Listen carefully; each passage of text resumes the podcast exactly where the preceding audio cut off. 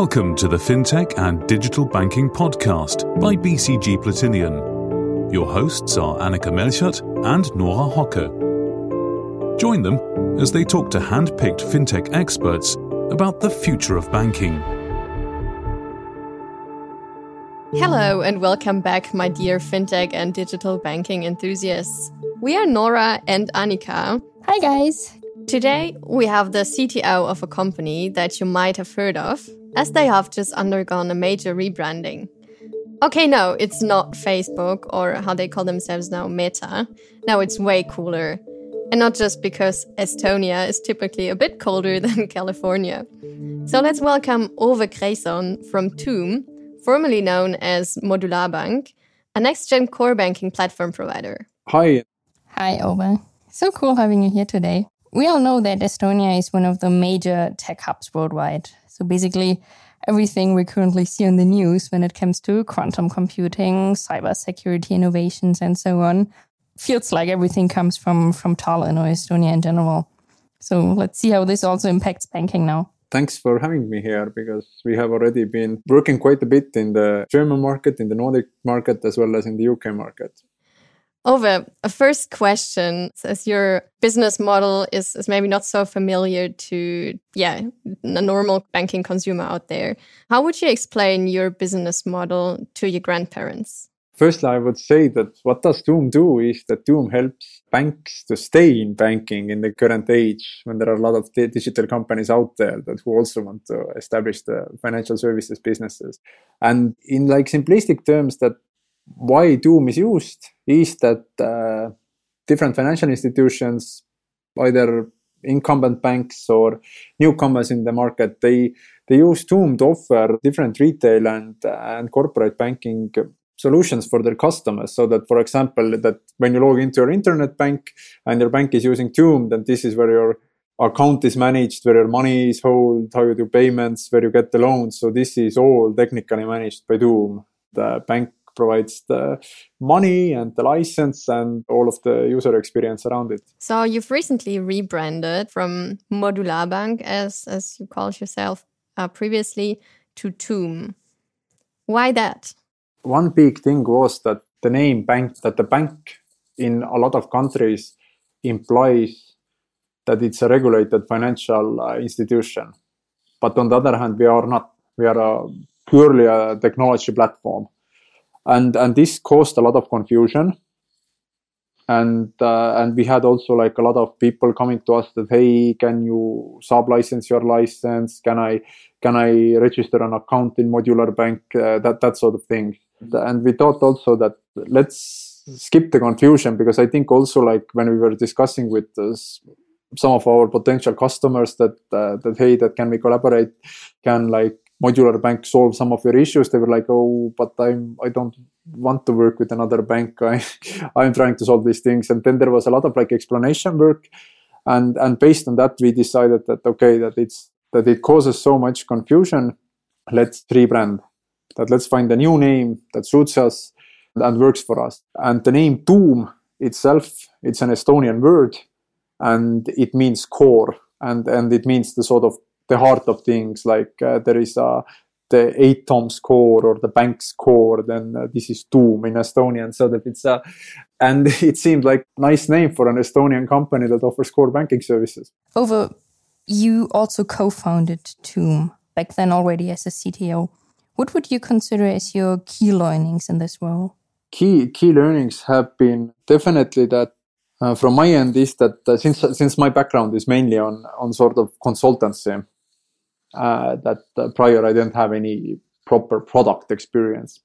Key experience is also that how do you sort of navigate between, let's say, sort of customer requirements and actually your vision and roadmap what you want to do. So, so this is sort of has been like, well, let's say hard learning for myself. But you mean why, why don't the customers understand what's best for them? yes, exactly. That why don't they understand? why, why, why, and and why don't they understand that they are using a product and it's not like that we will just do a tailor-made suit for them. This this has been one of the key learnings, but I think this has sort of well we have learned to explain ourselves better and uh, and also the organization is managed in a in a, in a better manner.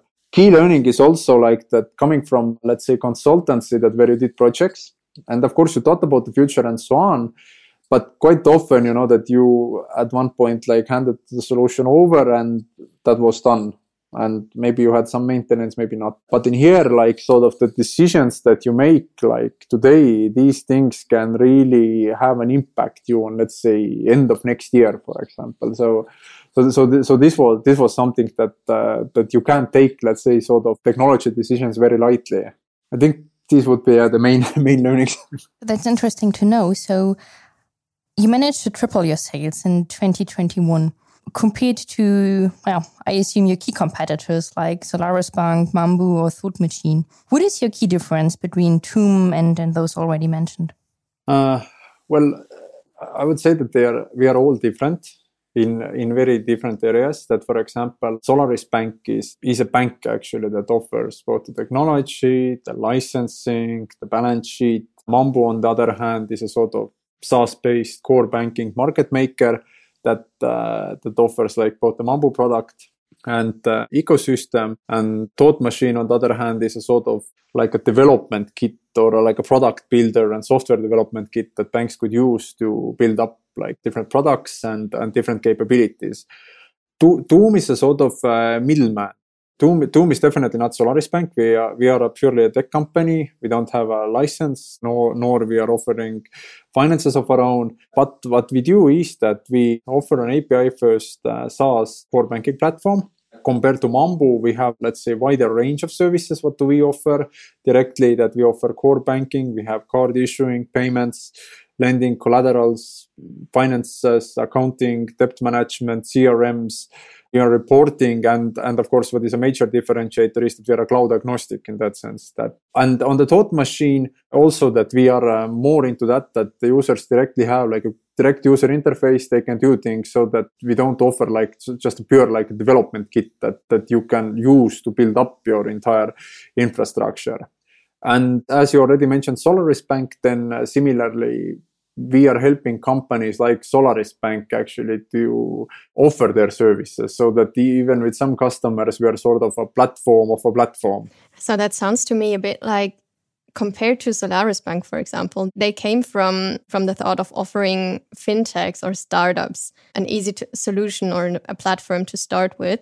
Whereas you would rather target established banks right? Who already have the license, who already have the, the processes in place, but need a, a modern tech stack for it. In that sense, you are correct. What I would like to add is also that it doesn't have to be an established institution. It can be also somebody who has applied for a license and gotten a license, but needs like technical capabilities to actually offer the services. And this is also similar thing that we see in our customer portfolio that of course we have very old and established banks as customers, but also we have like newcomers who are just starting. Some of them haven't even launched yet. Oh, we will already see some some Tuum-based banks in the future. That's cool to know.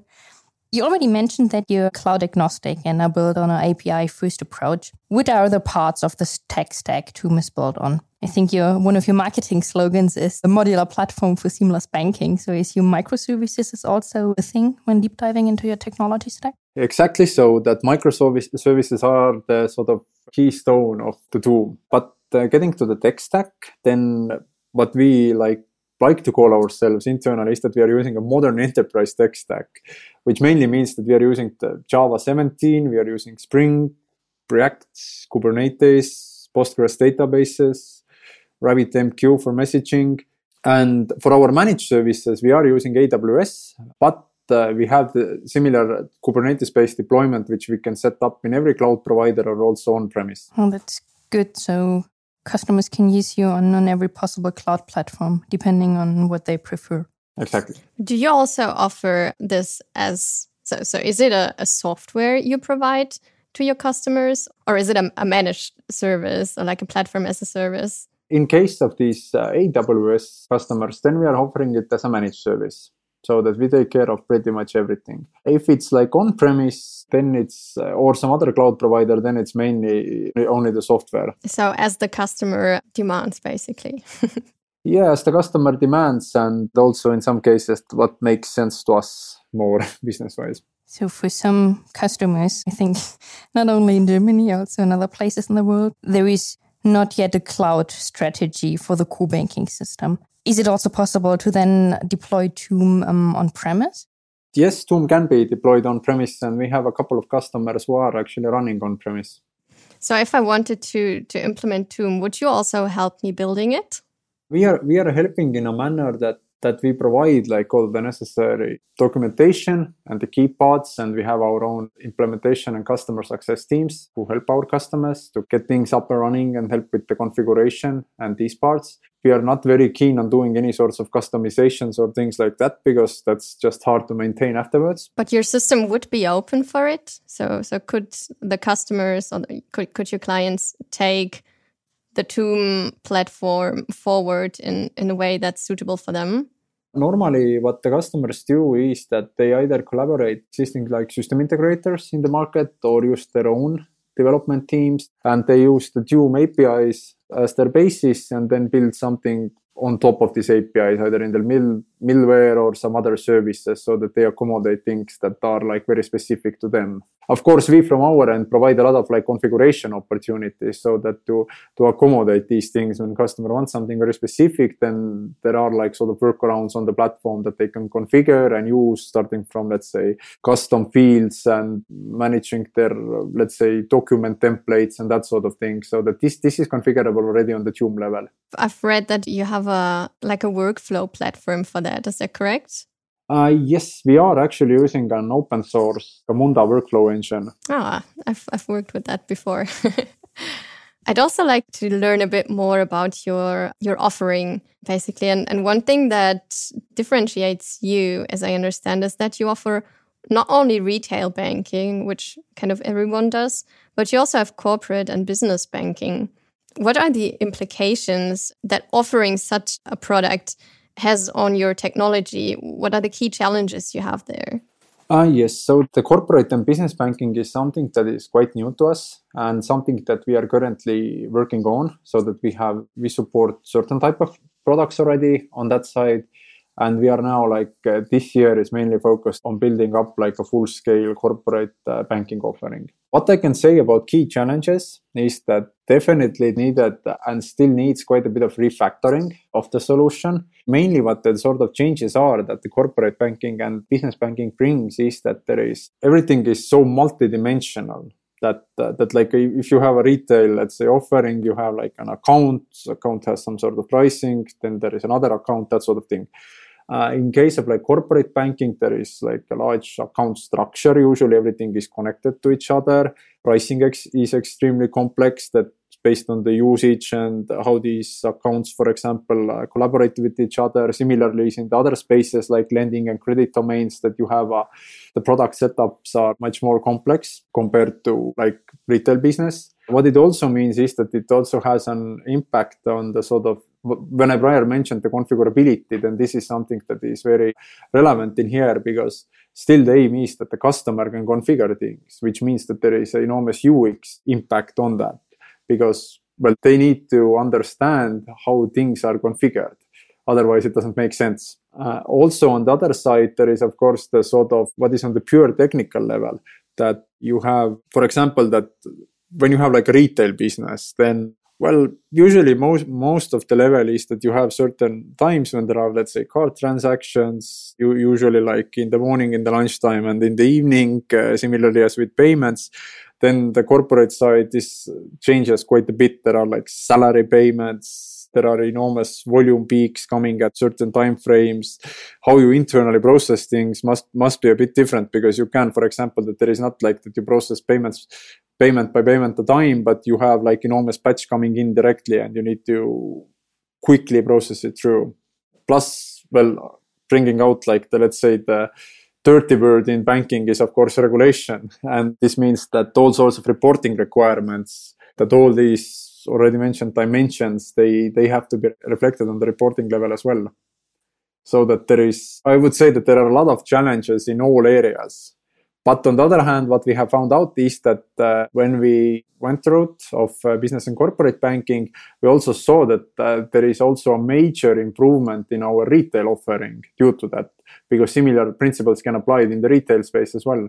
For example, like pricing schemas that our customers now can offer like very extensive pricing logic also in the retail space, which is only restricted to some certain volume based pricing or or just like transaction level pricing that that you can have like all sorts of combinations. And this means also that, that our customers can come up with like pricing schemes that are equal to let's say corporate banking and and offer it to the retail customers.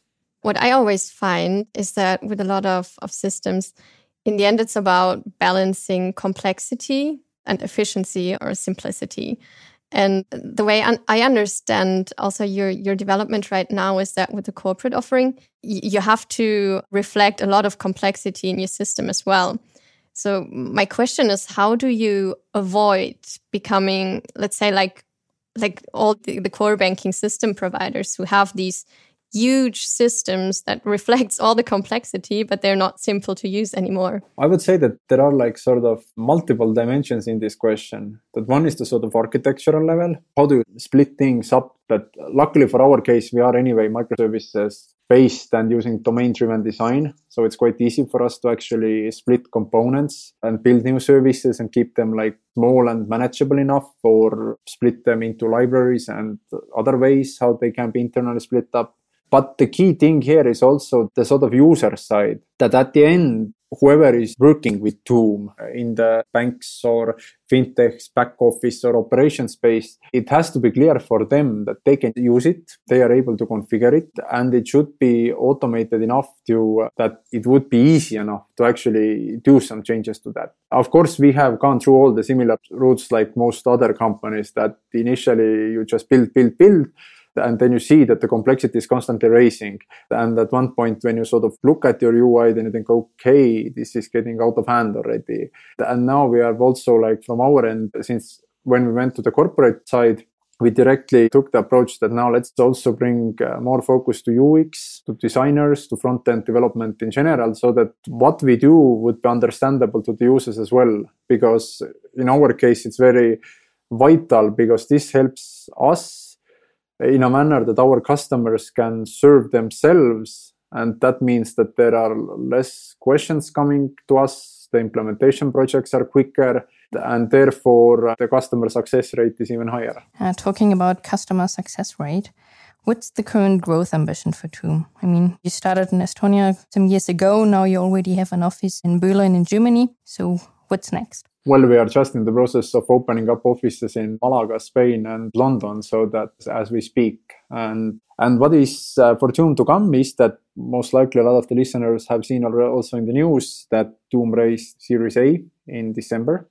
And what this means is, of course, that there is rapid expansion plan that offer opening up the sales and partnership lines in Malaga and London, also including like almost doubling product and engineering teams that we have in place, also putting more effort into customer success, marketing, all other roles that are related to company. Also, of course, more people means more HR responsibilities. So that I would say that Tuum is growing in pretty much all angles. And of course, the big thing is to double or even triple the, the revenues and customer portfolio. Oh, this sounds really ambitious. It is. Maybe one personal question here since I just moved to Dubai. Can we also expect you in the Middle East soon? With the Middle East, uh, we have already had uh, certain, let's say, touch points and, and certain engagements. It's, it's a bit early to announce something yet uh, on this side, but we are working with uh, already uh, behind the scenes with uh, with some of the let's say organizations there. I can't say that we have a direct like Middle East strategy in place but obviously, it's quite a hot market. And definitely, there is potential to become like a new fintech hotbed. So that we are uh, looking forward to seeing also some uh, potential customers in that area. From a technical perspective, how much of a challenge is it to expand Tuum to other countries? Are there a lot of, let's say, regional requirements that your system has to meet and that, that require yeah, extensions or so? That's a good question, especially keeping in mind that the cloud regulations are not always as far as they are, for instance, in Estonia. Yeah, that's a very good question, and and actually that is something that we see in like sort of in every country we operate. That even you don't even actually have to go outside of Europe to spot the differences in regulations and what is expected from us by our customers.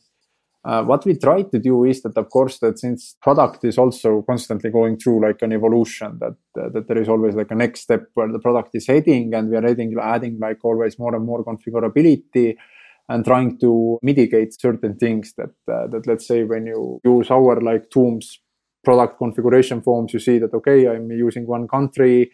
I want to add product there. There are like some necessary fields that are relevant in this space and, and that sort of things these are of course the main things that we see and we try to accommodate because that also that you have to gather data in order to actually fill the regulatory reporting side of the operations. Luckily in our case is that, that we don't have any like customer facing channels or that sort of thing so that we don't have to care too much about like that how different let's say in different countries what is the expected user experience and how how end user wants to interact with the system. So that's actually a good thing for us. It keeps things more standardized. But what is the main difference is, of course, that especially if you move outside of the Eurozone, is that different payments, different clearing houses, and this is something that we are always seeking that where do we find partners and who would be a good partner who can serve us in multiple regions at the same time.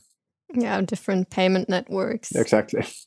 We're talking about Tuum. One slogan we often hear is next generation core banking platform.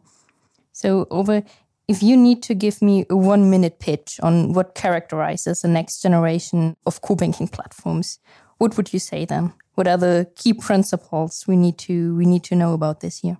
Definitely API based, modular uh, compared to the existing monoliths. That customers must have the right to choose what sort of functionality they want to use. Scalability, as our customers are also having a lot of pension plans, robustness and error tolerance in general I would say the UX side, what we already briefly discussed prior, that uh, that the end user must be able to to use the platform and configure it and use it in daily banking operations. I think one key aspect is also that that it needs to be sort of easy to start with so that there is some sort of base configuration template processes things like that that are ready but you have the option to configure things so that if you're like a newcomer, of fintech, you simply want to launch a business, then you have everything out there ready.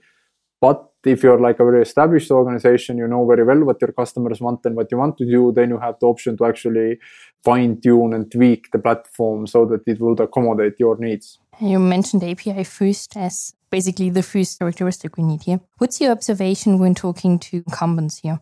Incumbents are also, I would say, looking a lot on these APIs because for them it's actually even more relevant because what they are using, they have like, well, if you talk about like real incumbent, there are mainframes, most likely multiple mainframes, then some sort of intermediary stack from 90s, for example, with potentially web services, some potentially something else in between. Sometimes and, it's not even the 90s. Um, yes. can can even be the 80s yeah well mainframe started even from the 60s and 70s and then then you sort of build this legacy on top of legacy pretty much over over the decades. And for them it's actually if you talk with some of the incumbents they, they have like serious issues with uh, let's say if you talk about lending market a lot of the market is also focused on let's say brokerages offering loans through brokers. Also now when we see like the age of buy now pay later you actually should give out the option of the sort of loan or, or payment plan like on the e-commerce side and if your technology doesn't support that you are actually cutting out a large part of potential business. And and therefore if i see like the rfps that the incumbent banks are having then this sort of api first is like more and more relevant for them. Because well newcomers anyway build new systems and they're just taking what is what is modern out there coming a bit back from the legacy, looking more into the future of technology. You, you, just mentioned a few technologies already in what characterizes a next gen core banking platform. However, I'd like to know if you had to bet on one technology, let's say maybe for, for the next five years, put all your money in, which one would it be? Ooh, that's a very interesting question. I can't say that I take that sort of risks usually. My job doesn't allow that sort of thing to, take, to put all money in in one place. I think that the, the, the technologies that I mentioned, like the APIs and the cloud and so on, they are like sort of well established already. That yeah, there is like sort of they are more and more used. But technology wise, so that's more not, like the MSCI world equivalent. Yeah, what what currently interests me, like sort of on a maybe a more like a personal level, but definitely looking at the at from Tuum's perspective as well, is I definitely see a lot of potential in Web three and crypto. I also see a lot of potential in quantum computing because that can turn the entire picture around if it succeeds. Plus, of course, all sorts of like AI technologies but looking at the current market, I would say that like sort of Web three is the sort of maybe maybe even a good way to go because it's a lot of money and investments there. From Tuum's perspective, also we we are like sort of thinking about how this could benefit us and and what would be the options. So maybe maybe I would put my bet there currently.